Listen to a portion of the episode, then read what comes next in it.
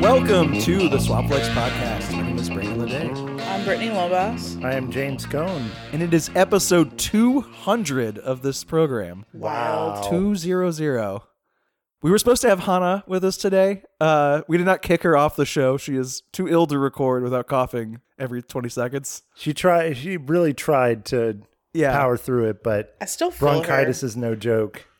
we delayed here. this for as long as we could, trying to include her. This is not us elbowing her off the microphone, I promise.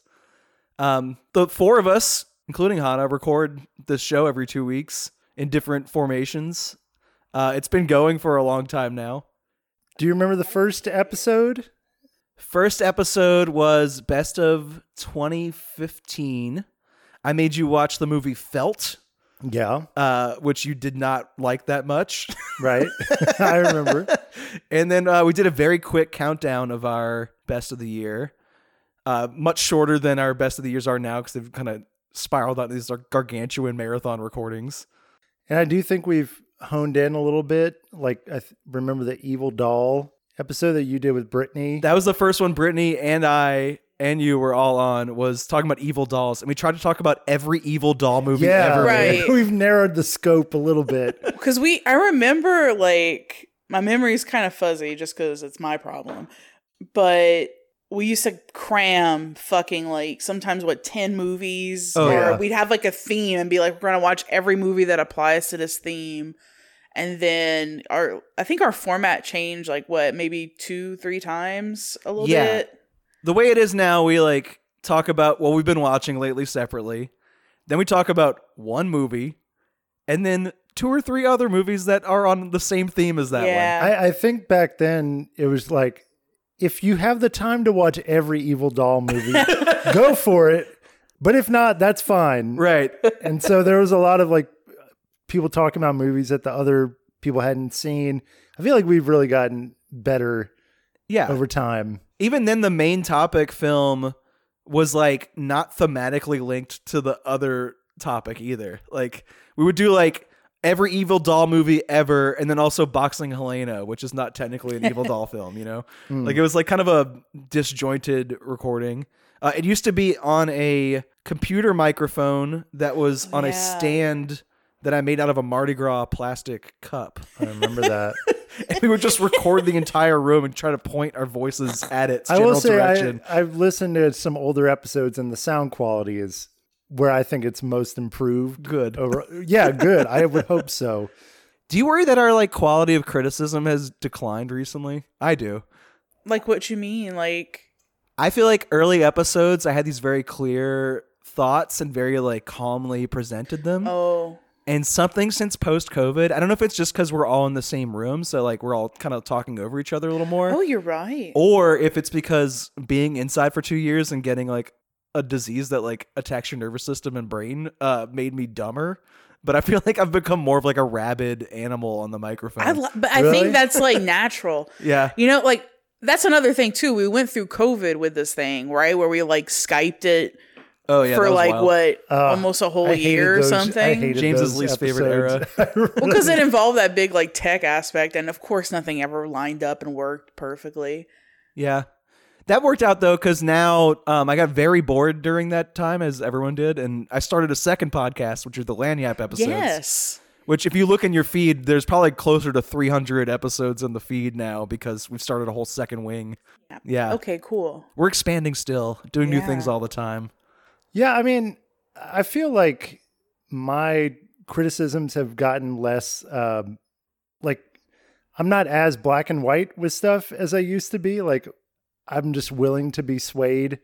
I it's I guess it's like the more you know, the more you realize you don't know anything at all Yeah. kind of deal and like so I'm actually more open-minded when it comes to other people's opinions, which is a good thing, I think. And I think we've also moved in the direction of we do this because we enjoy it and it's fun and we have more fun with it. So it's like more of a conversation than like a here's my research project and let me Right. tell you all the stuff I found and like my solid opinion on it, you know?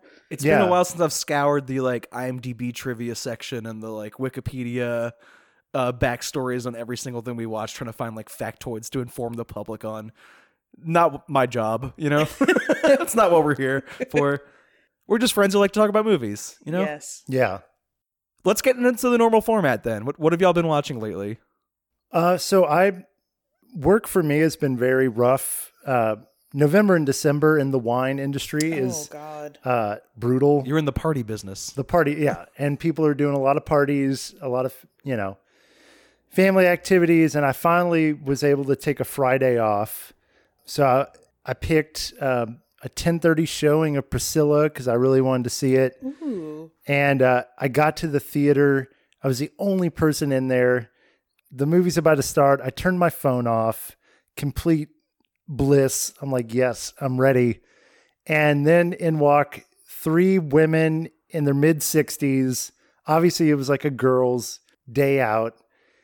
And they're already kind of talking as they're going into the theater, and they sit directly behind me, Oh my god. two rows and the film starts and the, the first frame is like priscilla painting her toenails on this pink shag rug and they start immediately like oh my god pink shag i had a rug just like that and as the movie's going on it's constant Through- oh, it's just like no. humphrey bogart oh my god he was the it was like reminiscing about because they're older and they had probably lived through some of this stuff and it was like Meemaw Theater 3000, like Yeah, live talking- commentary.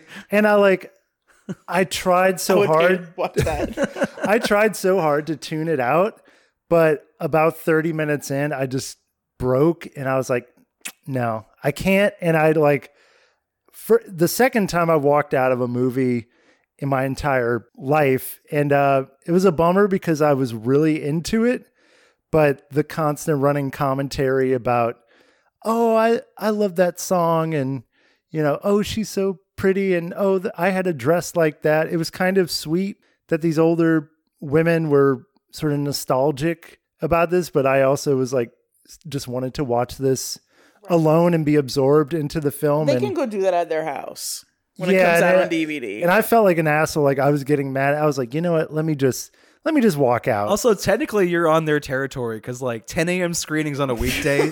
i know that's Meemaw time.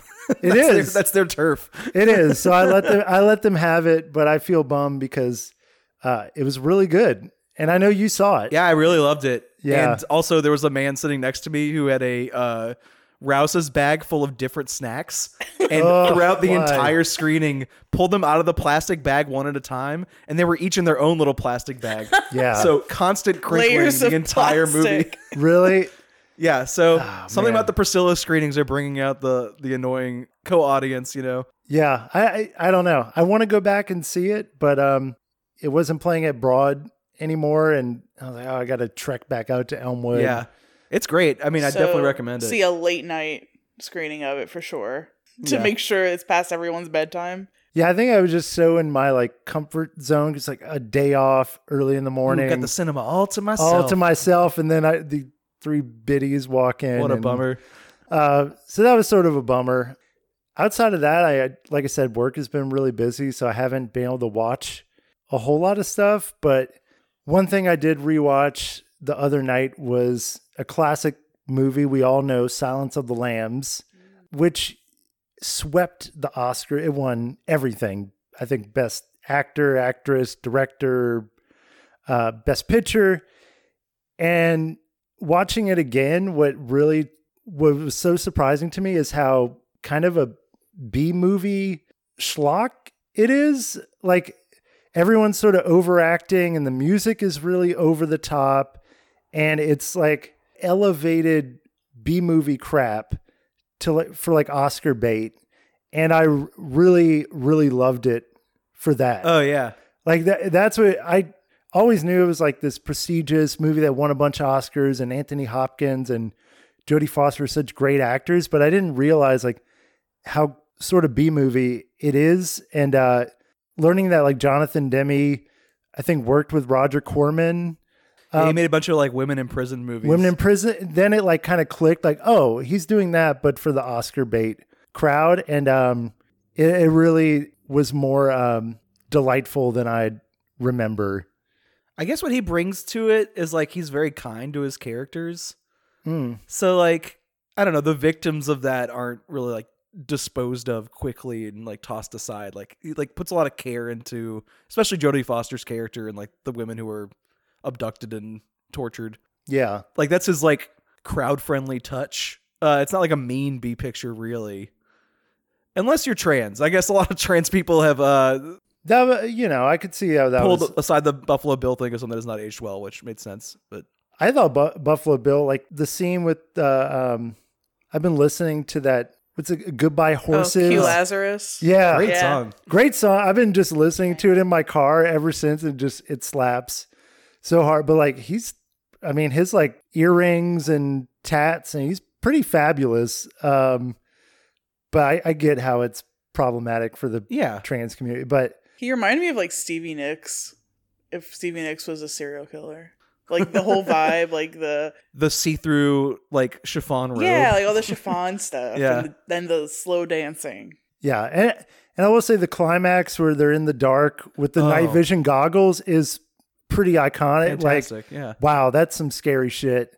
So I don't know. I re- I really enjoyed revisiting it and kind of having a deeper appreciation for what it really is. So anyway, uh, Britnee, what about you? What have you been watching?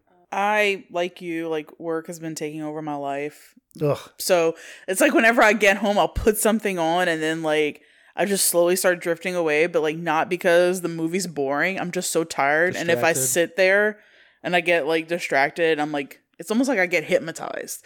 But I did watch Sea of Love with Al Pacino. Um, Hmm. It's like from 1989. And he's a cop and there's sort of this killer and it's um uh, what is it called like the not lonely hearts but the the ads you put in the paper Yeah, the Lonely Hearts Killer, right? yes Yeah, it yeah. was like a lonely hearts killer sti- type thing What's happening the the Heartbreak Killers? Is that the movie we? oh the honeymoon killers Honeymoon Killers, yeah. yes um such a good movie Yeah. this was good too and it's i think ellen barkin is uh the female character who like he puts an ad out to like like sort of bait whoever it is that's because they're assuming like it's got to be the person putting these ads out because it's all the, the men who are dying are the ones answering them. So she ends up being the person putting the ad and he falls for her and they like have this really weird um like you could tell he's very into her but he's also terrified of her at the same time because he's pretty sure that she's the killer.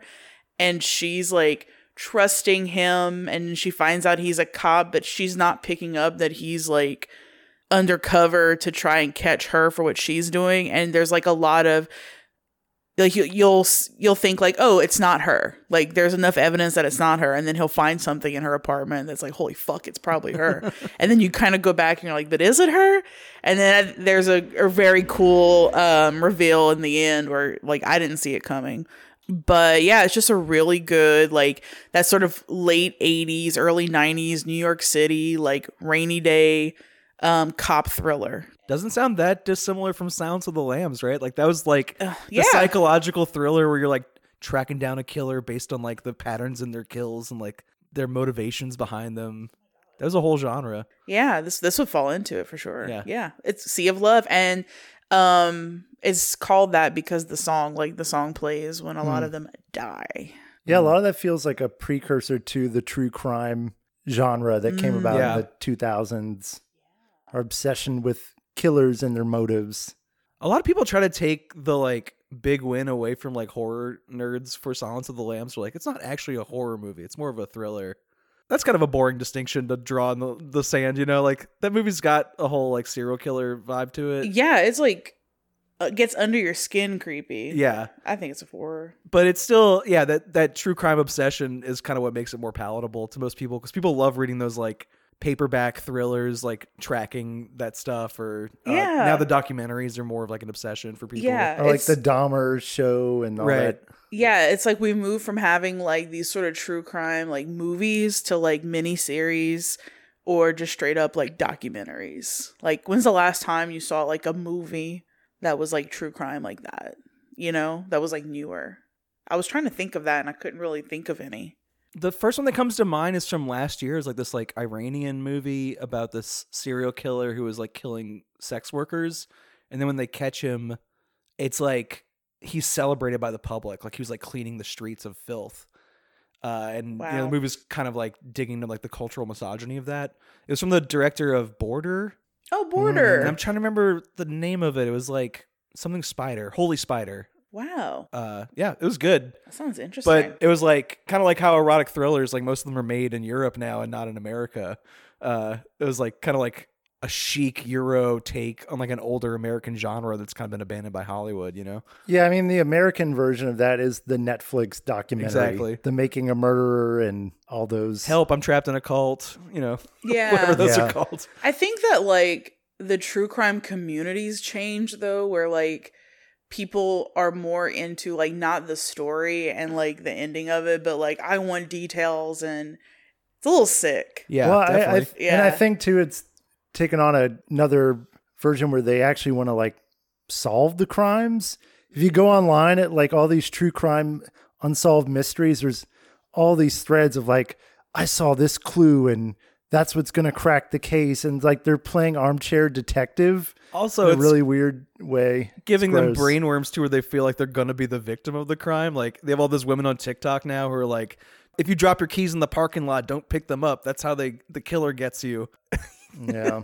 I'm slipping into Wendy Williams again. She always talks about the killer uh, as like a, a figure that's always haunting I've been her. speaking of like TikTok, I've just been getting a lot of Wendy Williams clips lately. I don't know if that has anything to do Yeah. with this. But yeah, that's really the only like film that I watched that was very memorable that I'm like, oh, I enjoyed it. I would watch it again. And it's on Netflix. Oh, yeah. So great.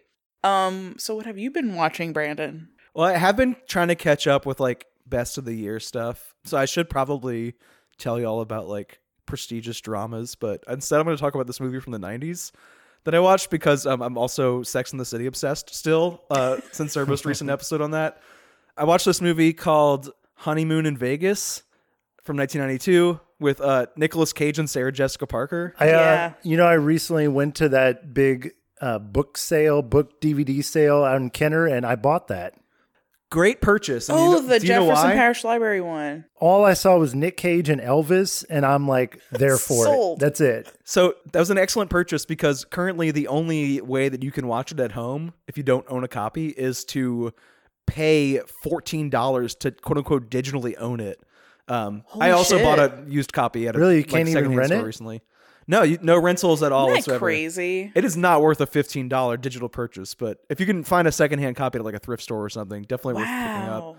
if you're a fan of Nick Cage, who is a huge fan of Elvis. So like this movie culminates in Nick Cage jumping out of an airplane in an Elvis um, yeah. costume, uh, part of the Flying Elvis's Elvis impersonator troupe who do skydiving tricks dressed as Elvis. They were formed for the movie. They were not a real thing. Like the movie like made up this novelty stunt um, for its climax, and since then the skydiving team involved um, has like trained other people to do it. So there's been like since the 90s like now what like 30 years of flying Elvi because of honeymoon in? Vegas. It's a That's weird plot. Wild. It's basically Indecent Proposal, but it came out years before Indecent Proposal. Nicolas Cage is afraid of marriage and is in love with Sarah Jessica Parker. And to trick himself to get past his fear, he's like, let's just get married very quickly. Let's go to Vegas and get it over with. So I'm not thinking about it too much. Um, and once they get there, James Caan plays this like high rolling gangster who um, basically buys his fiance in a card game, like basically wins Sarah Jessica Parker's hand in marriage over a rigged game of poker. And the whole movie is just Nick Cage trailing behind them, trying to ruin their like date, where James Caan is wooing Sarah Jessica Parker away from her, and getting increasingly angry and upset, which is funny. Like every time Nick Cage yells, it's funny. Um, and the movie tries to milk some like good comedy out of that. For Sex and the City obsessives, there's only one scene that's like anywhere close to the show. It's like um, Sarah Jessica Parker freaking out that like he took her to Vegas and made her into a whore, which is a line that she yells over and over and over again, and it feels very Carrie Bradshaw. I was gonna say it sounds like something Carrie would say to Big. but mostly it's interesting just for um you know nick cage is obsessed with elvis he um, in Wild at Heart, basically did an Elvis impersonation like, for the entire movie. Um, he owns a bunch of Elvis memorabilia. Uh, he did an, an Elvis impersonation in costume on SNL uh, the year he hosted that, and then also he married Elvis's daughter in the 2000s. Yes, he did. I wonder what he feels about Priscilla and what his film, his um, movie theater experience has been like. Mm.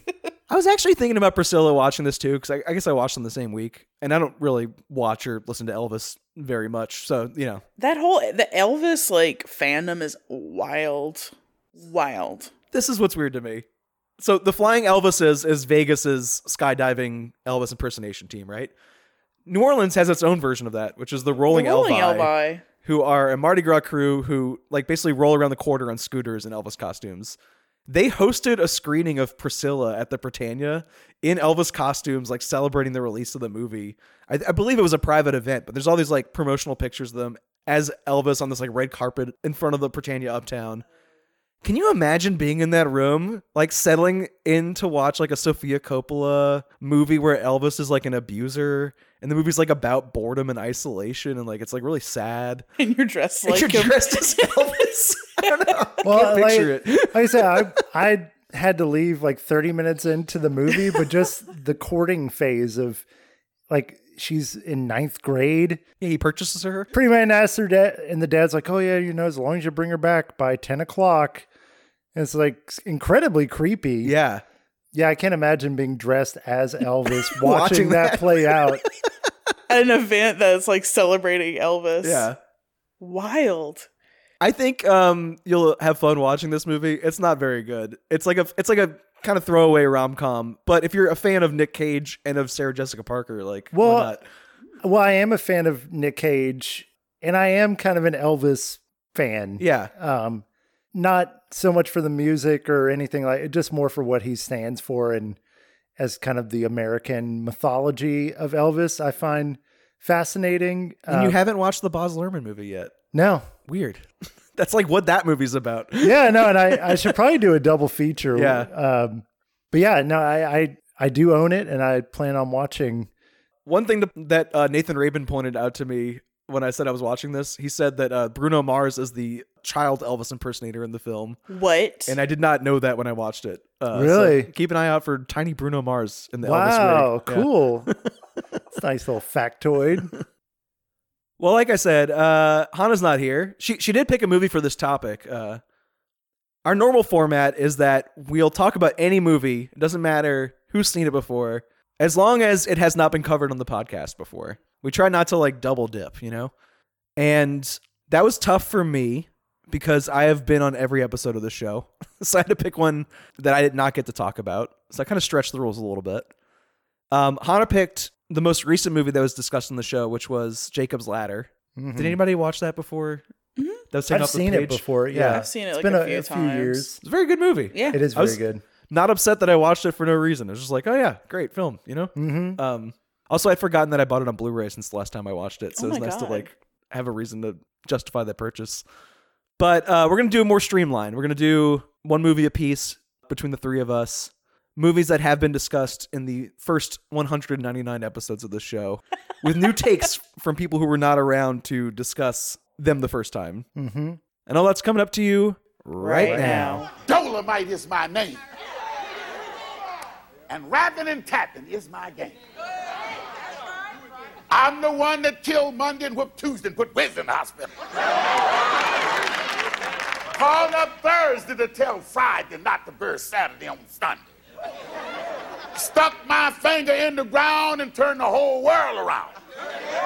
Him went up in a jug and beat the hell out of him with a club. I took today and brought back yesterday. Took the 4th of July and put it in June and made leap year jump over the moon.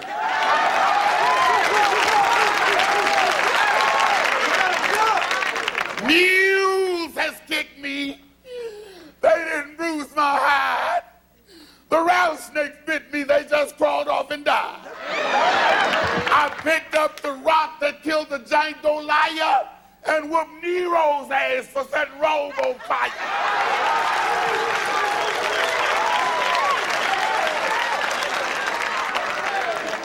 I ain't lying, baby. Y'all know, y'all have seen me and heard me rap with Big Daddy Kane, Two Live Crew, Easy E, and you heard me do these nuts on Dr. Dre's album. But let me tell you, all those young men are rapping good. But when it comes down to rapping, I was through with it before they learned what to do with it. There are a few reasons why we wouldn't have been around to cover something. Hannah's pick was from the Lagniappe episodes. Uh, my pick was from y'all's best of the year lists hmm from 2019. Uh, Dolemite is my name. Uh, I think it was both on you and Hannah's best of the year list that year. Yeah, I think it was in my top 10 and I think maybe in her top 20. No, y'all had it in the exact same position. I'm pretty sure. Really? that. Yeah, yeah. Oh, and good. That happens a lot. There's like one or two movies that like hit the exact same spot yeah, well, we, you know, we watch a lot of movies together. together. Yeah. Similar taste. And I usually try to catch up with everyone's favorite movies of the year. And for some reason, this one slipped by me. And I guess I picked it out of all the movies from those episodes because it reminded me somewhat of our like movie watching friendships together. One of the first movies I lent to Britnee on DVD when we worked together. Pre Swampflix, we used to trade DVDs at work all Yeah. the time. Old school style. I lent you The Human Tornado, which is a Dolemite sequel. Blew me away. Literally. Literally. And uh, when James and I lived together as roommates, we watched a lot of blaxploitation films. Like we did. I used to go to the Walmart DVD bins and just buy like armfuls of like forty urban action classics, quote unquote, like crammed onto two DVDs. Yeah, not even like Shaft. It was like the deep cuts. Right, Black Samson and Black like, Sam- the, yeah. the Black Gestapo, uh, Blackenstein, which actually gets a shout out, and Dolemite is my name. hmm Not a very good movie. Uh, there's a scene in this movie where everyone's begging to go to different films, and one of them's like, "We should have seen Blackenstein." It's like, nah, you would have Uh, hated that, that- too. you could skip that one for sure. But this is not actually a, a Dolemite movie. This is a biopic of Dolemite's creator, Rudy Ray Moore. Um, it starts with him kind of as a failed stand up and a failed recording artist. He's like tried his hat in different genres. Just he moved to LA to become famous, and none of his dreams particularly worked out until he starts hearing um, these vagrants around his record store where he's earning a paycheck tell these stories about Dolemite, which is this like mythic figure, uh, kind of like like John Henry or uh, Paul Bunyan? Paul Bunyan, like that style of like American myth making. But Dolemite is like this pimp figure who um, is stronger and can fuck harder than anyone who's ever existed. Um, and it has like a rhythm to it. It's it's basically like pre-rap jive. Like it's just like ta- it's talking in a particular rhythm and in rhyming fashion. Uh, these kind of like jokes that are basically dirty limericks. And he notices that these jokes are getting bigger laughs than his own original material, um, even just like out in the open, not even in a stand up context. So he does like an amalgamation of the Dolemite character. He dresses up in a pimp costume, complete with like a wig and an over the top tuxedo, and um, starts doing Dolemite as his character instead of his own persona on stage. He gets a little bit of attention selling party records, which are basically those like Redd Foxx style, like dirty stand up routines and then um, eventually makes a movie, the movie Dolemite, which the movie cheats on a little bit. It's kind of a mashup of Dolemite and the Human Tornado. A lot of the best scenes that are filmed in this recreation are from the Human Tornado because it is a better film. Like seriously, like one of the best blaxploitation films of all time. Well, especially the sex scene where he He fucks the house fucks down. the house literally. down. Yeah, that's iconic. He's having sex, and uh, the entire structure of the building collapses under the might of his thrusts. Um, very funny scene because as they're filming it, um, everyone holds like dead silence for them to, to get it on camera. And, And as soon as they break. yell "cut," they all break and start laughing because it's very funny. Um, I struggled with this a little bit at first. Like I think the first hour when he's figuring out what his new persona is and like what to do with it, I found a little generic. And I think it's nice to see Eddie Murphy like trying to act for the first time in a while. Like he really is like distinguishing his own like stock Eddie Murphy voice with the Dolemite character. And like when he flips the switch on and becomes Dolemite, it's like, oh yeah, he's actually like doing it. He's like doing the impersonation and he's like really trying to act and it's been a while since he's like put in a performance like that but it felt kind of like content like kind of uh, when we were talking about like the father of the bride remake recently it was just like made for tv What it's an it's inspo Netflix. yeah It feels like Netflix. Um, yeah it's overlit in that way and I I would agree. Watching it again, that hit me too in the the first part where he's figuring out the Dolemite routine. Yeah. But I will say when it kicks into him like making the movie, it really reminded me of like Ed Wood written by the same screenwriters as Ed Wood. screenwriter. Yeah, and it really kicks into high gear in the last like forty five minutes to an hour.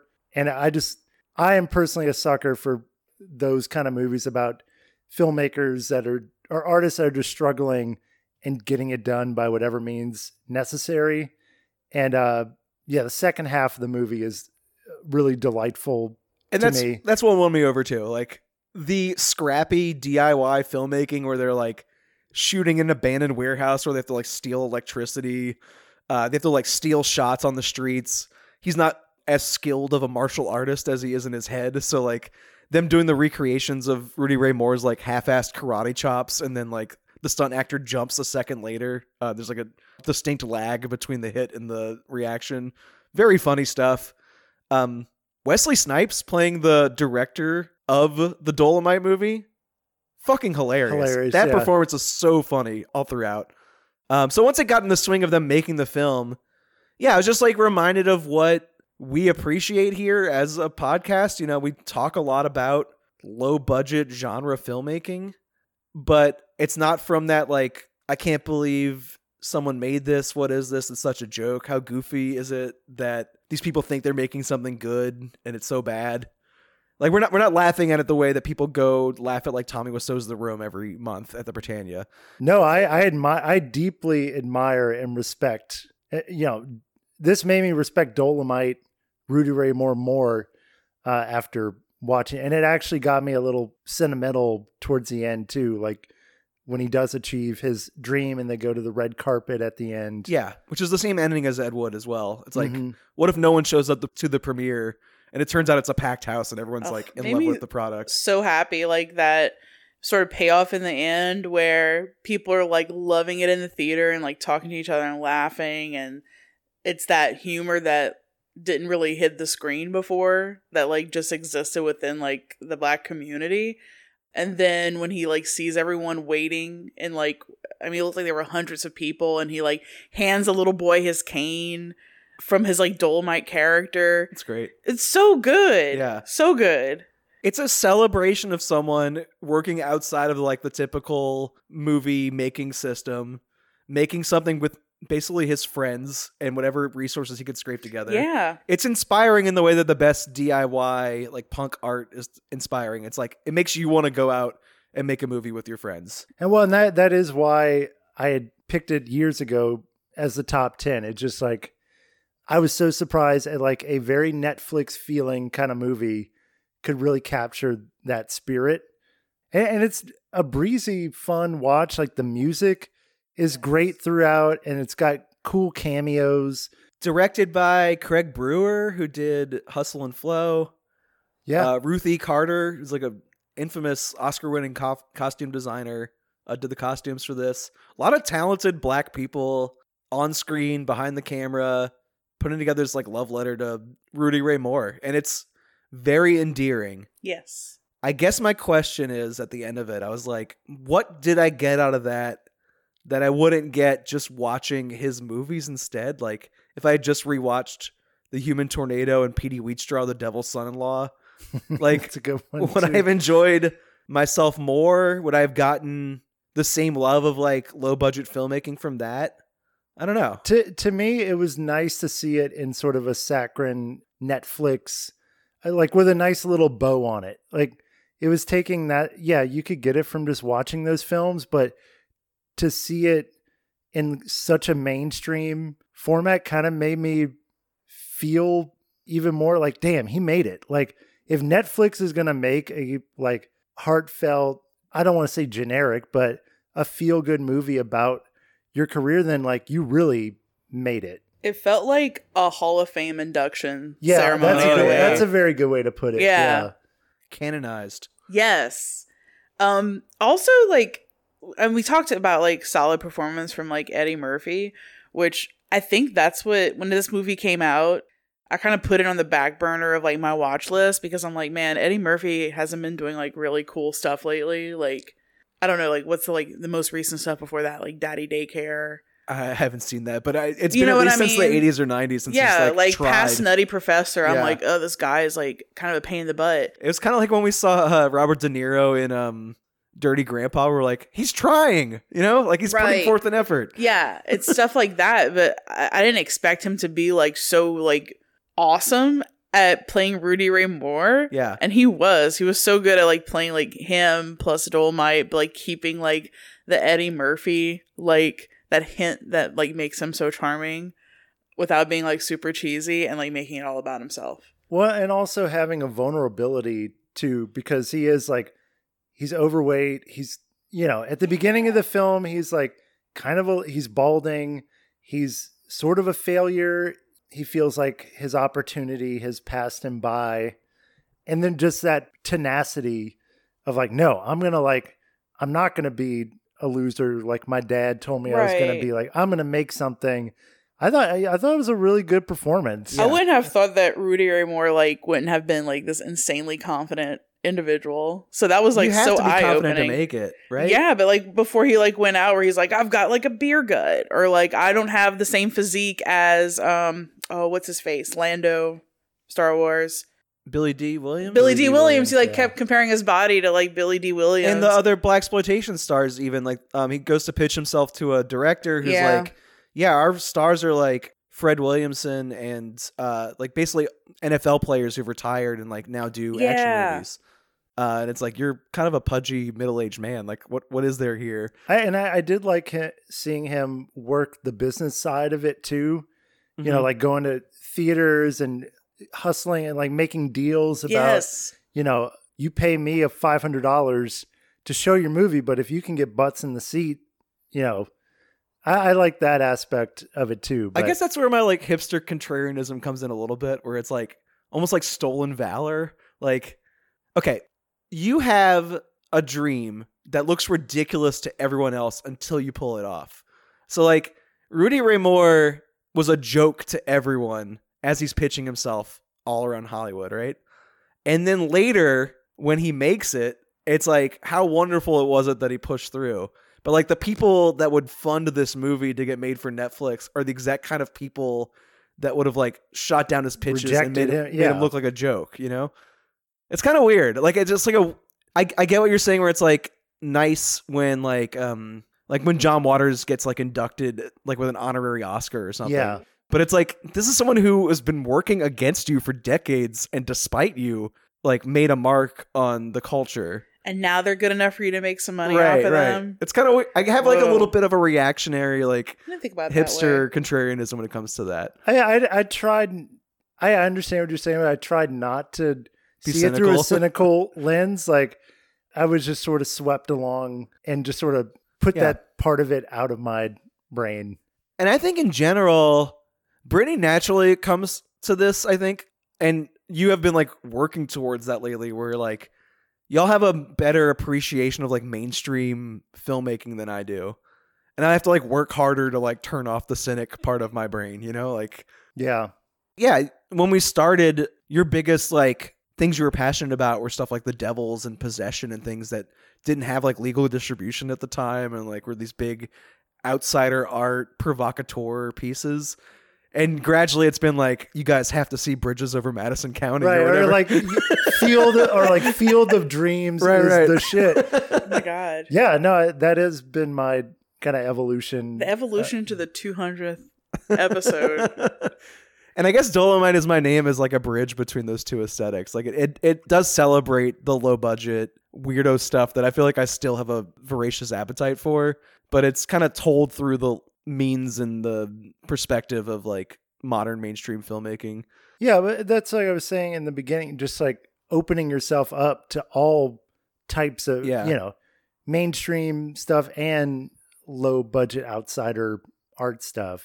I guess my one piece of like counter advice to this movie is like don't start with Dolemite. If you're trying to get into Dolemite, the character, and Rudy Ray Moore, the artist, Human Tornado. Human Tornado is, is a much better film. And then was it Petey Wheatstraw? Petey Wheatstraw is a great film. Great one. Dolemite's kind of like a shabby, you know. Yeah, he's still figuring it out. At it's that like an approximation of movies that other people were making at the time. It's like his version of Shaft Mhm. and uh, the Mack and stuff like that, but it's not as good as those. He got even weirder the more he made his own stuff.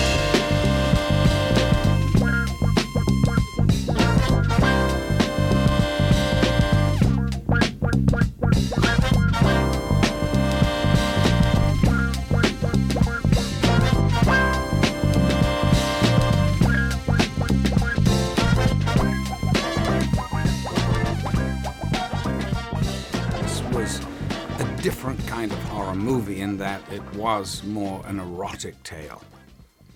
And through the sort of normality of the scenes, there was always this underlying danger and sexuality. Cult status always implies a sort of failure. I don't think this film uh, was a failure when it came out. I think it was, uh, you know, quite a good hit. And but it's a you know it's a really special horror movie. You know, it's it's in a very limited sort of um, group of movies. I, I wouldn't even know where to maybe um, Rosemary's Baby or something like that. You know, it. Of course, it's not intellectual like that. It's much more sensual. So I think that it, this must have been like years ago. You did an episode. I think Cece was on it. Yeah. Where y'all talked about Tampopo. Cece used to co-host this podcast with me briefly. Yeah. She did not enjoy doing it. She, all her episodes are fabulous. I though. loved it too, yeah. And I think that y'all did that episode not that long after you let me borrow the Ramen Girl with Brittany Murphy. Yes. So one of the last episodes um, that Cece did was this movie we're about to talk about. Yeah. And then the first episode I recorded with you, once you replaced her, was like the rom com Okay. version of it starring Brittany Murphy. Wild. Yes. So the movie that I picked is Tampopo. And the reason for that is I freaking love The Ramen Girl. I adore that movie. I've watched it like multiple times since we've like we you initially introduced it to me. And I remember being like listening to the episode that you and Cece did, and like, I have to see this freaking Tampopo show. If you want to see like Or the movie. mainstream vacation of like a outsider art film, The Ramen Girl is such a strange like middle of the road rom com version of Tampopo. It, Really? it's so it's just weird that someone would make that in the first place, and it kind of works. Interesting. Okay. Fabulous. With Brittany Murphy. With huh? Brittany Murphy, Okay. Yeah. Um I just never got around to watching Tampopo. And it's available like everywhere. Like it's it's been on HBO Max for years. It's been on the Criterion channel for years. And when we first covered it, it was not like that. We had to get it through interlibrary loan, and like Oh it was my before Criterion restored it. So, so um, probably when that restoration happened, it just hit a bunch of shit. yeah. And now you can watch it on Criterion with like tons of extras, and there's like a feature length making of documentary shot on set. Like Which it's, I, I did watch a couple of those, and they were very insightful. That's great, which yeah. We'll talk about. Um well shit, I didn't see that. I saw the and we've also since watched uh, another movie from the same director, uh, a A taxing, taxing woman. woman. Yes. which was very fun. Yeah, so Tampopo is from like mid 80s like 1985 and the director i'm a i don't really butcher the name but it's like is it juzo itami yeah. awesome I'm the authority on how to pronounce okay Japanese words. Well i am not Shaking my head over. here. and it's this fabulous film about a a woman who is running a ramen shop in an area where there's quite a few ramen shops and hers is very subpar and there are two truckers who are like driving and reading a book about how amazing ramen is and then they get like the on the bayou we call it the envie when you want something real bad like a food or something they get the mm-hmm, envie for mm-hmm. some ramen and they stop and then they're like okay like her noodle water isn't boiling she's not cutting the pork right there's a whole bunch of shit wrong and she's like she wants it to work so bad. She's like widowed. She's raising her son by herself. And she like sort of begs them like please like be my like sensei to help me get my ramen right so like I can do this ramen shop and it's going to be awesome.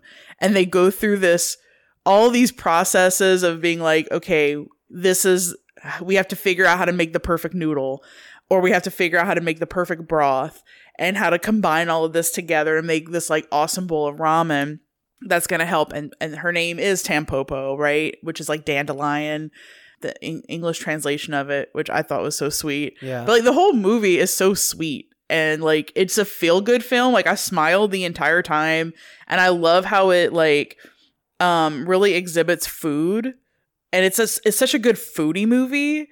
Um and there's layers of like vignettes throughout this whole story of her making that perfect bowl of ramen through like the sort of the main truck driver, the older one. I, I for, totally forgot his name, but he's sort of like driving her. Goro, Yeah, He's like the cowboy. yeah. He's like John Yes. Wayne figure. And he literally thinking has a cowboy Eastwood, hat. but yeah.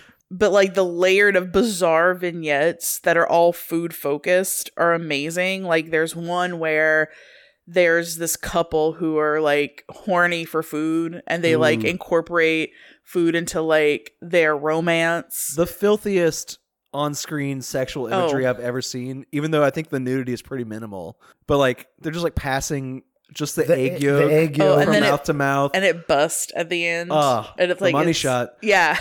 and then there's like he puts like um, a live fish on her belly in this upside down Yeah, some glass bowl, and you watch it like flip around and like excite Yeah. her stomach. it's insane. Filthy. And it's like everything around is like just everything is white and crisp and clean. And then there's like this food that you're like oh god it's about to stain everything. And then there's one where there's this etiquette course in a restaurant where it's like here's how to eat spaghetti while being silent and proper and then there's this like slob of a man who's just like going to town on his spaghetti and they all start like doing what he's doing I think that one's like a cultural mind fuck, right? Because like Yeah. the way you're supposed to eat ramen to show you appreciate it is slurping, and making yep. noise. right and they're supposed to learn to not do that. But he's like a British man on their territory trying to, you know, eating Italian cuisine. do their version of like eating uh respectfully. You can't do it. And he like ruins it because by him slurping, they can't help but slurp by Right. listening to him and it kind Yes. of like becomes infectious. so real funny stuff, right? Like that, and then the woman who like is dying, but her last thing is she just wants to make Oh, like a good sad. meal for her I thought you were gonna family. say- talk about the woman touching all the food. yeah, just jamming her thumb into like fresh I plums. like had like great aunts that would do that shit at fucking like Rouse's, where it's like go around and like poke everything and make sure it's soft, but like fuck it up for the next person and like not buy it just because you could. This woman's like the biggest deviant, I think. In the, like she was probably a little more crazy than the egg yolk couple. I think. That's like a Britnee character. Yeah, I was very into the her. closest we get to Biddy. Psycho Biddy Psycho- territory. You're right, Psycho Biddy in this movie. But yeah, like there was just all these like beautiful, like the sto- the core story was great, and of course, watching like the Ramen Girl before this, I'm like, oh my god, like I love these movies of like. Are there any other like let me show you how to make ramen right movies? Because That's a I'm good question. I'm very invested in it. There's that French movie coming out soon called Pot au Feu, I think. Uh, that's like a romance about the joy of cooking, and it's supposed to be very sensual, where like people are falling in love while their like hands are like kneading out like dough for noodles and stuff. okay, I obviously need to see this, but just everything about it. There were these beautiful moments. Like there's one that I loved so much when they found like this like ramen sensei who was like living in this like homeless camp, and the son of the woman who's like trying to make the perfect bowl of ramen is like, I want a rice omelet. And then there's this cool Charlie Chaplin moment where one of the guys from the camp brings the kid into the kitchen and there's it's silence just like music and they're like sneaking and trying to make this amazing like perfect omelet like rice Mhm. omelet which looked fantastic but it's just like very cute and like charming the way it happens and they like sneak out the door with like a, a full ass plate of this like gourmet looking dish yeah, there was like a lot of cool like it felt like old Hollywood, even though it wasn't old Hollywood, like throughout this whole movie. Yeah, I think the joke of it, like conceptually, is that it's a ramen western instead of a spaghetti western. Yes. So, like- I see that. It's kind of like um, you know, spaghetti westerns were aping old Hollywood westerns on a, like um an Italian shoestring budget. Yeah. This is doing the same thing, but you know, on a Japanese budget. Yeah, I can see that. So yeah, I loved it, adored it. We'll watch it. We'll watch the um, extended version on Criterion Channel with all the cool special features. I'm Yeah, a I- fan. I don't know. Watching it again, I've only I saw it once before. I think the first time I watched it, I was like, "Oh, delightful." The vignette, the structure of it was kind of lost on me a little A bit. little overwhelming the first watch, yeah. But watching it again, I was like, like the structure of this film is everything. Like it is like a side dish. You know what I mean? It's like Ah, it's you've the main got your main course. course, and then you've got your little side dish here, your side dish there, and they all accentuate.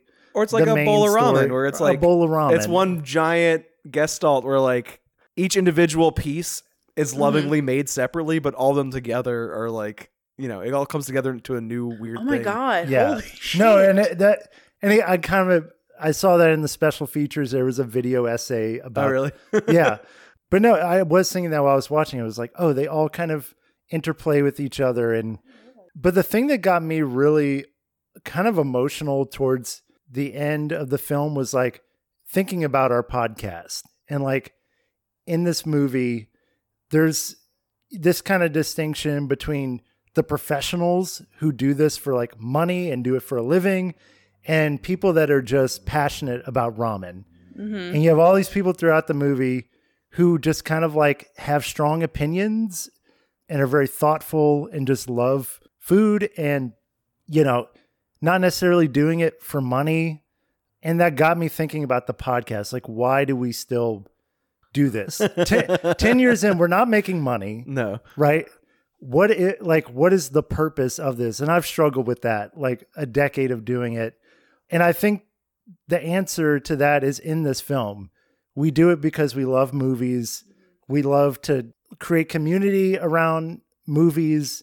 And we do have a like strong opinions and it does add value to our life in the same way that a lot of the characters in this film aren't professional ramen chefs mm-hmm. but they like have taste and they care about it. And like that in a way is sometimes better than the professionals that do it just for money. And Tampopo is this like beautiful character who just wants to learn the craft of ramen and is willing to kind of get this gang of people together who have good taste. And she's just like a craftsman that is going to work tirelessly to make the perfect bowl of ramen. And there's something that I, like when she finally watches them eating and enjoying that perfect bowl and she gets like teary-eyed, like I got teary-eyed. Yeah. Like so that craftsmanship and the amateur quality of enjoying something just to enjoy it made me realize why we do this podcast. And I don't think that's that separate from what the movie's doing. Like I don't think that's like even extra textual because the movie starts in a movie theater. Right. And this like gangster is like this like cinephile. This is the guy who loves to like bring food into the Yeah. bedroom. the yolk man. He like confronts the audience. He's like, "What are you eating while you watch this movie? I don't want to hear a peep out of you. I just want to like right. watch the film uninterrupted." No Meanwhile, he has like chip a feast laid out for him. right and the way a lot of it is shot is just at kind of eye level they're looking at you you were Right. part of this process like Yeah, so like the movie's kind of about movie making in a way after that so. framing part where it's like putting the film together out of these little pieces parts are like putting Mhm. together the perfect bowl of ramen. So I don't even think you're like reading past the text there. Like it, no it- i know it's supposed to be like inspiring about like the communal process of like making something great together, whether it's ramen or a film or a movie podcast, which did not exist in the 80s, but you know. but and, and i do think those vignettes are like sort of the outsider art stuff you know the woman touching the the fruits and the sex stuff with the egg yolk it's like they're doing food stuff but it's outside of the norm And like I love the scene with the guy who's very he's like a foodie and he's with his business people and he's ordering like like fancy champagne and they they're getting all you know flustered. They all get like that one cut of fish and like businessman soup. Yeah, and a Heineken or but something. But the film seems to be celebrating those outsiders who like are like kind of like the women slurping the noodles like yeah. like we're not going to do what the system tells us to do like we're going to be outsiders and just create our own art yeah so i all that stuff was sort of lost on me the first time i had watched it and watching again it was sort of swelling up I, I really think it's a beautiful movie not just about food on a surface but yeah, Yeah. like you said about art and filmmaking and uh, creating communities it's a beau- it's a beautiful movie I think it's very clearly like one of the best crafted comedies of all time, just like on an artistic level. hmm It's not one of the funniest comedies of all time. It's not like a laugh a second, laugh riot, slap your knee, everything is uproariously funny. It's like funny in a very charming way that only gets warmer and warmer the more you watch it. You just love all these people and you love watching them work together.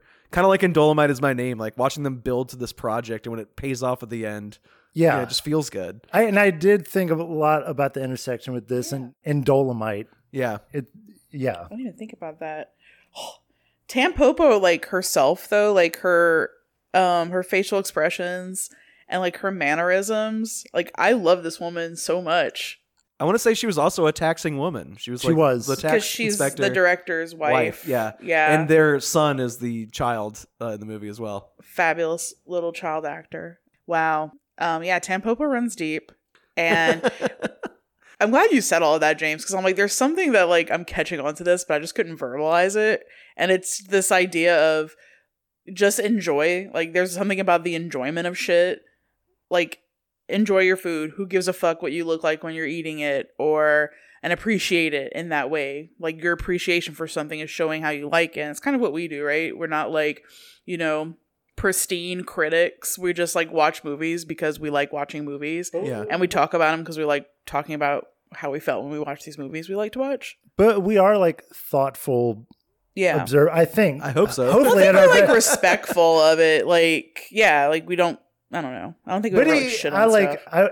I, Maybe. like even in the movie, there's that like sensei guy who's teaching uh, about how to eat the perfect bowl of ramen. yeah.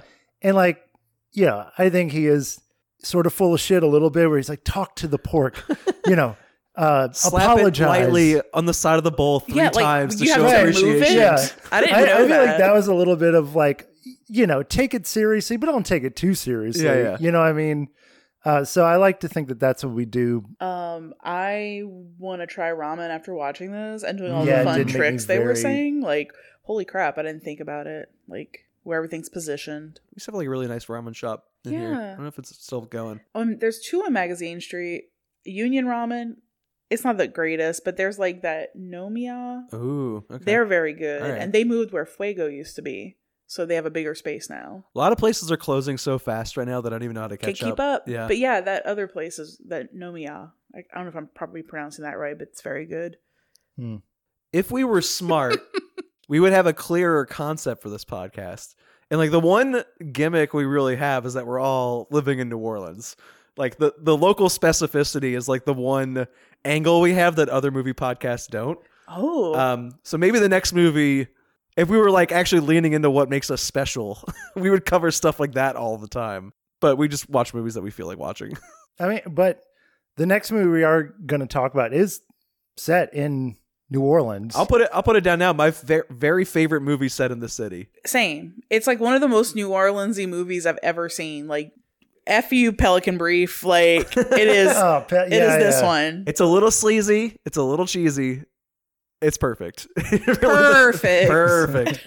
Perfect. with three R's. Uh, so the film I picked that um, I think I'm the only like Paul Schrader fan on this podcast. I, You've won me over. I mean, I like this movie a lot, and Hardcore. When we watched that, uh, I was fully in love with.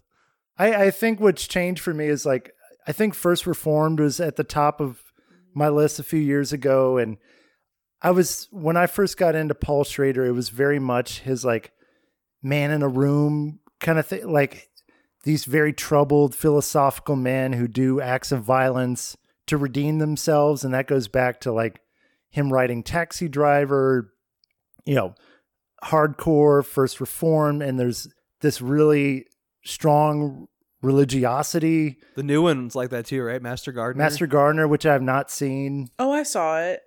Did you like it? Yeah, actually, my brother's obsessed with Paul Schrader, That and makes he got the DVD when it the minute it came out. Let me borrow it. He's a young man's director, you know. yeah, he's. He's a I liked it a lot. yeah, he's for troubled young men who Yeah. to, who maybe went to Catholic high school that have feelings of shame Oh, I and, could see it. yeah. and guilt. That's what I appreciate about him is like how horny he is and how bad he feels about that. Like, Right. And I do think cat, Seriously. yeah, yeah, and I do think Cat People is a good example of that. And it's one of his that I like have been wanting to see for a long time. I think y'all talked y'all talked about it a long time ago. yeah. Or years ago. Who was on the Cat People episode? I wasn't. It was. Did y'all talk about the original too? Oh, so yeah, this was an episode that only I was on. Um, our friend Peter from We Love to Watch Oh, did a conversation about the original Cat People from the 40s, its own sequel. I think it was Curse of the Cat People, Uh-huh. And then also this, Paul now. Schrader remake from the early 80s. So like, yeah, no one else had a chance to really get in there because sometimes we do have guests. It's pretty rare. Yeah, in which I feel like I didn't quite do my homework because I didn't watch the original, but I had also read that Paul Schrader said it wasn't really He's a little full of shit. that. Into, well, of course, you know he's Paul Schrader, Yeah, but I didn't feel the need to watch the original. Though there are full scenes and shots and like I know moments there's some in this that are, homages like, the swimming pool the original, scene yeah. and some other stuff, but this is Paul Schrader at his.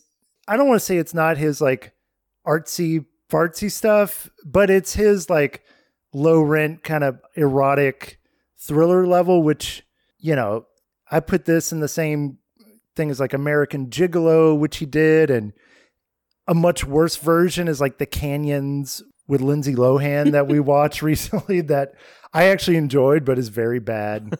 um, and so, you know, the story is this young woman who grew up in a circus, but she's an orphan, goes to visit her brother in New Orleans, uh, and slowly comes to realize that they're part of a cursed lineage of people, cat people, who, after having sex, turn into uh, leopards.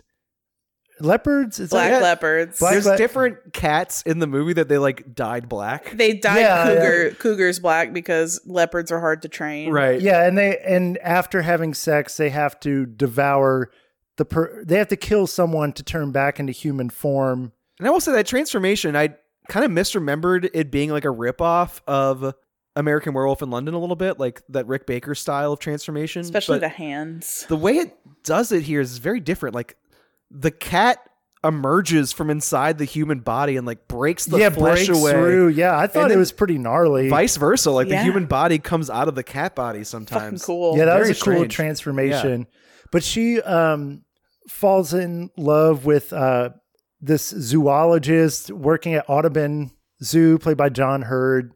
And I do have to say, the main actress Natasha um, Kinski. Kinski, who is the daughter of Klaus Kinski, Yeah. the very infamous German actor who worked with Werner Herzog on a few films. I was like, when I saw her, I was like, that f- mouth looks familiar. and then when I saw, Cla- you know, He was Iconic not good to his family either. So that was no, he tough was a bad man, but Aw. she she is stunning in this. She's beautiful, and she kind of falls for John Heard. And you know, there's a long stretch of the film is her like, man, I really want to screw. Like, I'm a virgin. I'm hot. I'm horny. I'm into this guy. I'm in love with him, but I I'm in know the sleaziest city in the world, you know? yeah, and, and and you know the it does really use New Orleans to like its hottest and sweatiest.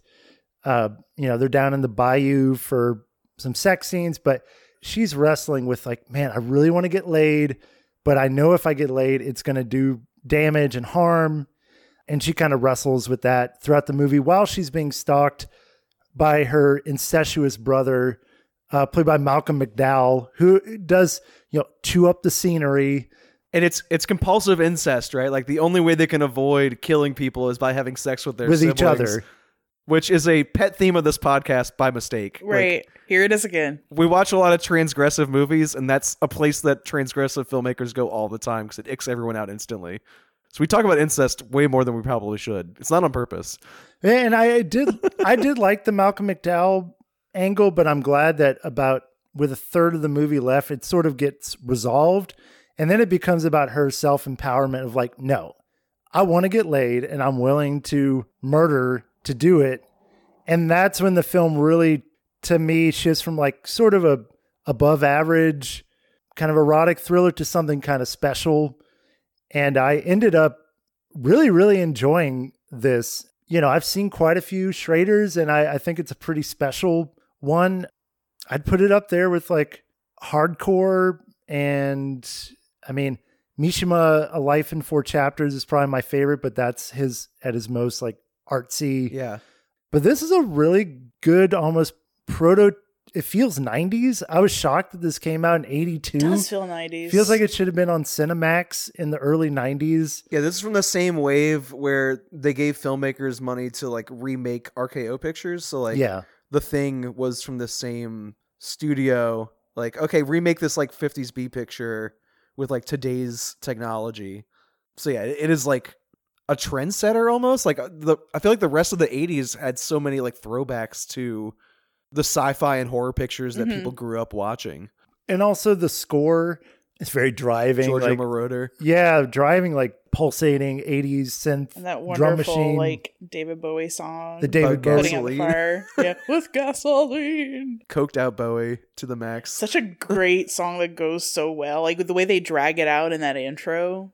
Those like little beats Oh, yeah. Yeah, I- that like bizarre deserty scene. Oh, I did I didn't think it was like particularly sexy or particularly scary, really. It was just atmospheric and cool and really fell ahead, ahead of its time for uh, a lot of the movies we enjoyed from the late 80s, early 90s. And I do th- think it is a fun thematic, you know, entangled with a lot of stuff that Paul Schrader talks about in a lot of his other films with the the shame of sex and being super horny and feeling bad about it. That comes up all the time in his films. And uh, this was like a very fun version of that. So I, yeah, I, again, another Schrader that I really enjoy. This is one of my favorite movies of all time. Really? Oh, it, good. It just ticks off so many of my boxes. Like, I really like when trashy B movie premises are treated with high gloss, high style filmmaking. Yes. Whi- which is I was thinking too. We talked about in the preamble, the Silence of the Lambs. Yeah. It's sort of that. It's like B movie erotic schlock, but treated with the utmost sincerity. A little bit, you know. and then I'm also a sucker for movies where like someone knows that what makes them horny is eventually going to kill them or at least cause tons of violence.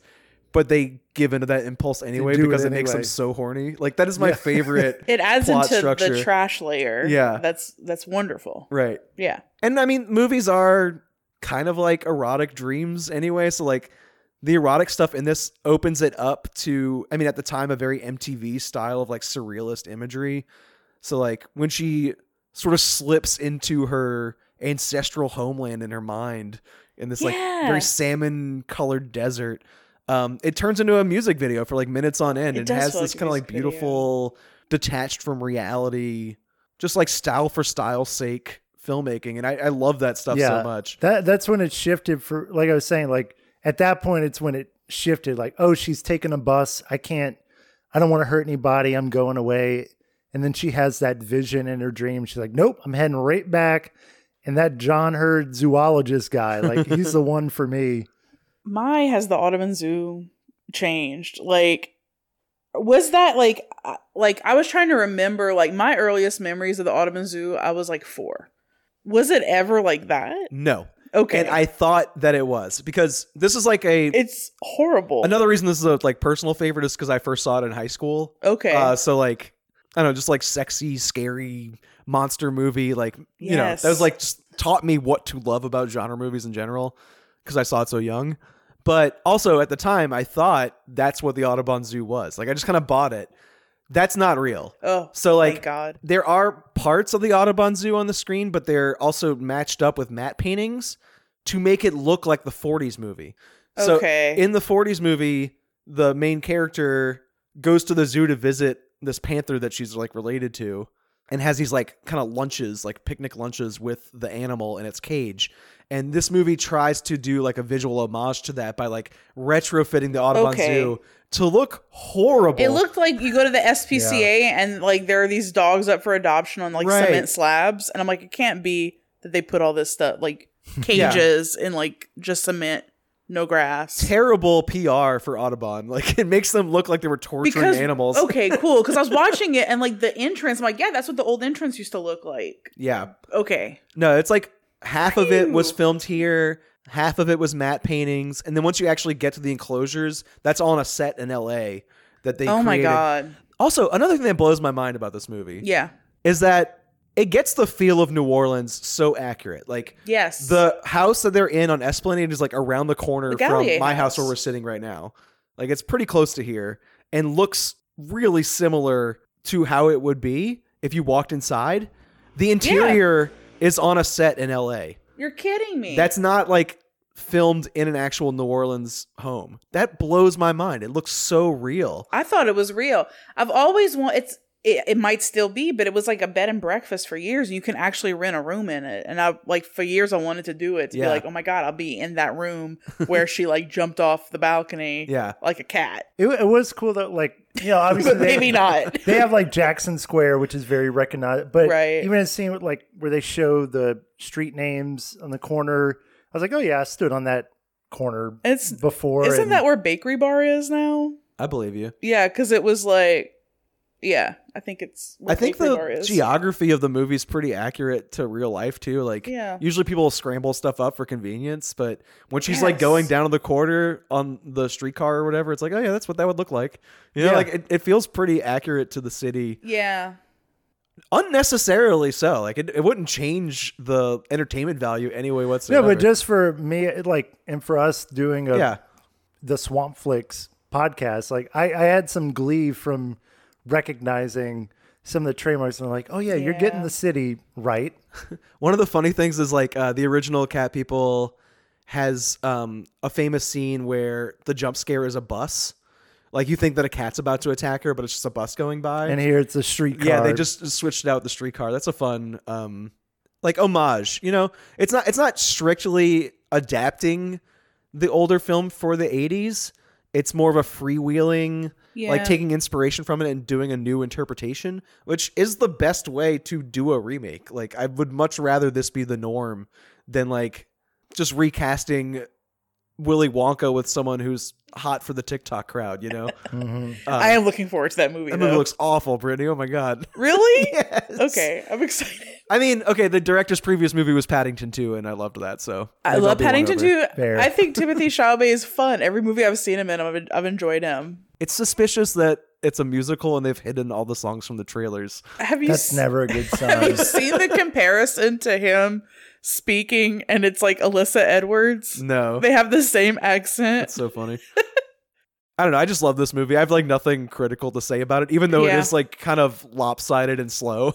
Man, I don't have one bad thing. The only thing that like I could potentially be critical of, but I freaking loved it, was how her brother has a British accent where there's like no rhyme or reason. Um, except that we know that he's like an Englishman. I guess they're supposed to be like Romani type people who like don't have a homeland, so they travel Right, 'cause around. they were traveling in the circus and Yeah. everything. All over the world. I guess so. I don't yeah. know. Maybe that's why I didn't pick up on that. I, I just mean, thought it was funny. if you get a little too horny and kill a bunch of like locals, then you have to like pack up and move to Send a new him to city. New Orleans. Yeah. I mean, my thing is like my, you know, if my criticism, like I said earlier, is that I don't think it's actually that sexy or erotic. Like, I think Tampopo is the more erotic film if we're talking, yeah, the egg stuff. Yeah, I guess, but like even just the shots of like her touching his underwear or like him looking at her bra in the bath, like that to me is erotic. Some of the stuff in here is just sleazy. That's it's Uh, sorted. It's not. That's yeah. my version of erotic, I think, is sleazy in it. Like her walking through like the swamp naked. Yeah. Like Well, connecting with her inner she's cat very is like attractive. the hottest Right. thing ever. Also, they had to like film that in very short bursts because they filmed it in Slidell, and uh, the mosquitoes were just eating everyone Poor alive. thing. Oh, They're God. like, I could not have her naked on set for more than like a second because it was just you know. There's something so like sex sexy about like, you know, cats and like sort of feline like you know, it's like sex kitten. I don't know. It's like Cats it's and sexiness. sorted, and it's like I don't. But I, I don't didn't. know I'm fi- I, I wasn't like really turn. Like I was like, wow, that's very. She's a very attractive woman walking naked through the marsh. You know, but I'm not like. It's not erotic. No, it's it's more like Raw, like the Julia Ducournau movie. Like it's about like Mm. her sexual hunger creating something monstrous and dangerous from within her. yeah. I wouldn't call Raw like erotic in the sense that it makes me horny, but it's erotic in the sense that the subject is erotic, you know? Whoa. Yeah. but the selling point at the time would have been like Natasha Kinski's naked for 20% of the movie. And she she's again very very beautiful. Right. And uh, Paul Schrader basically risked it all to like make a life with her and like ruined his life for a while because she was like, uh, you know, I'll have sex with you while you're my director, but it's over now. Uh, Really? Oh, I didn't know yeah, all that. He risked it all. Wow. Damn, damn, Paul. But I, I was I'm glad that y'all are coming around to Paul Schrader. Yeah. I, I felt bad for a while. I was like, I really like this guy, but it, especially when I talked about First Reform. I want to which say both of y'all liked First Reform Yeah. a lot. I was I the stick in the mud on that one.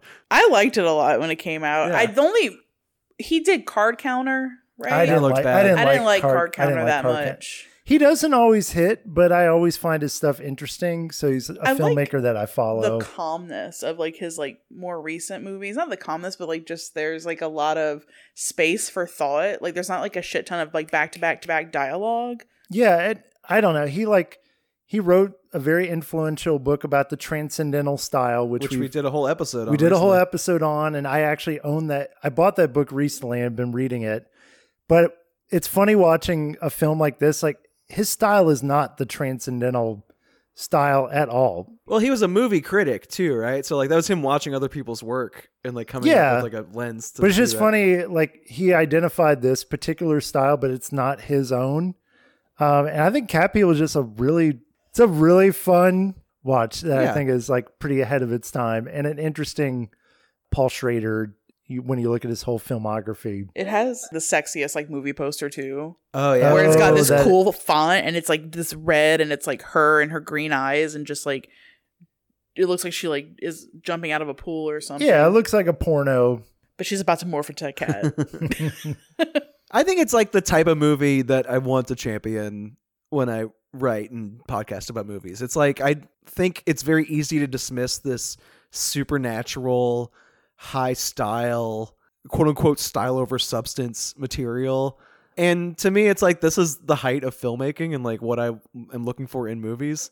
So when we watch something like The Beast, uh, it's, you know, movies like that, it's oh like yeah the erotic nightmare side of like um genre filmmaking especially when so much care is put into the image What was the William Friedkin one about the trees, the tree cult, the guardian the Guardian, Guardian? yeah. it kind of remin- reminds The me of that a little bit. the druid trees they are a tree cult yeah this is like the stuff that i would hope that we have a genuine appreciation for and aren't like so bad it's good mockery of No, and I, I would like to think, to, like, even though I really love the Mishima, you know, the more serious films Yeah. that someone like Paul Schrader's put out, I can also appreciate a genre film like this that's like elevated yeah genre film that's um, just a joy to watch. and we do both right we did a whole ernst lubitsch episode recently Yeah. on top We of doing do. mac and me like right after you Yeah, know? we do Yes. both. Yeah, absolutely. That's what we're here for. cinema. Yeah.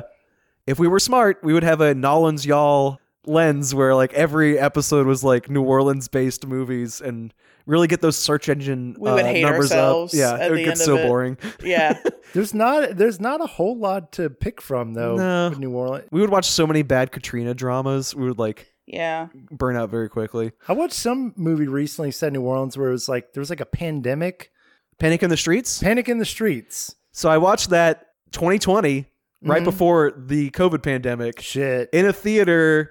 It was a screening where they had pathologists from Tulane Wow. giving a lecture on how disease spreads in communities. This was like months before COVID Wow. happened. That's eerie. I should have taken notes. That's really eerie.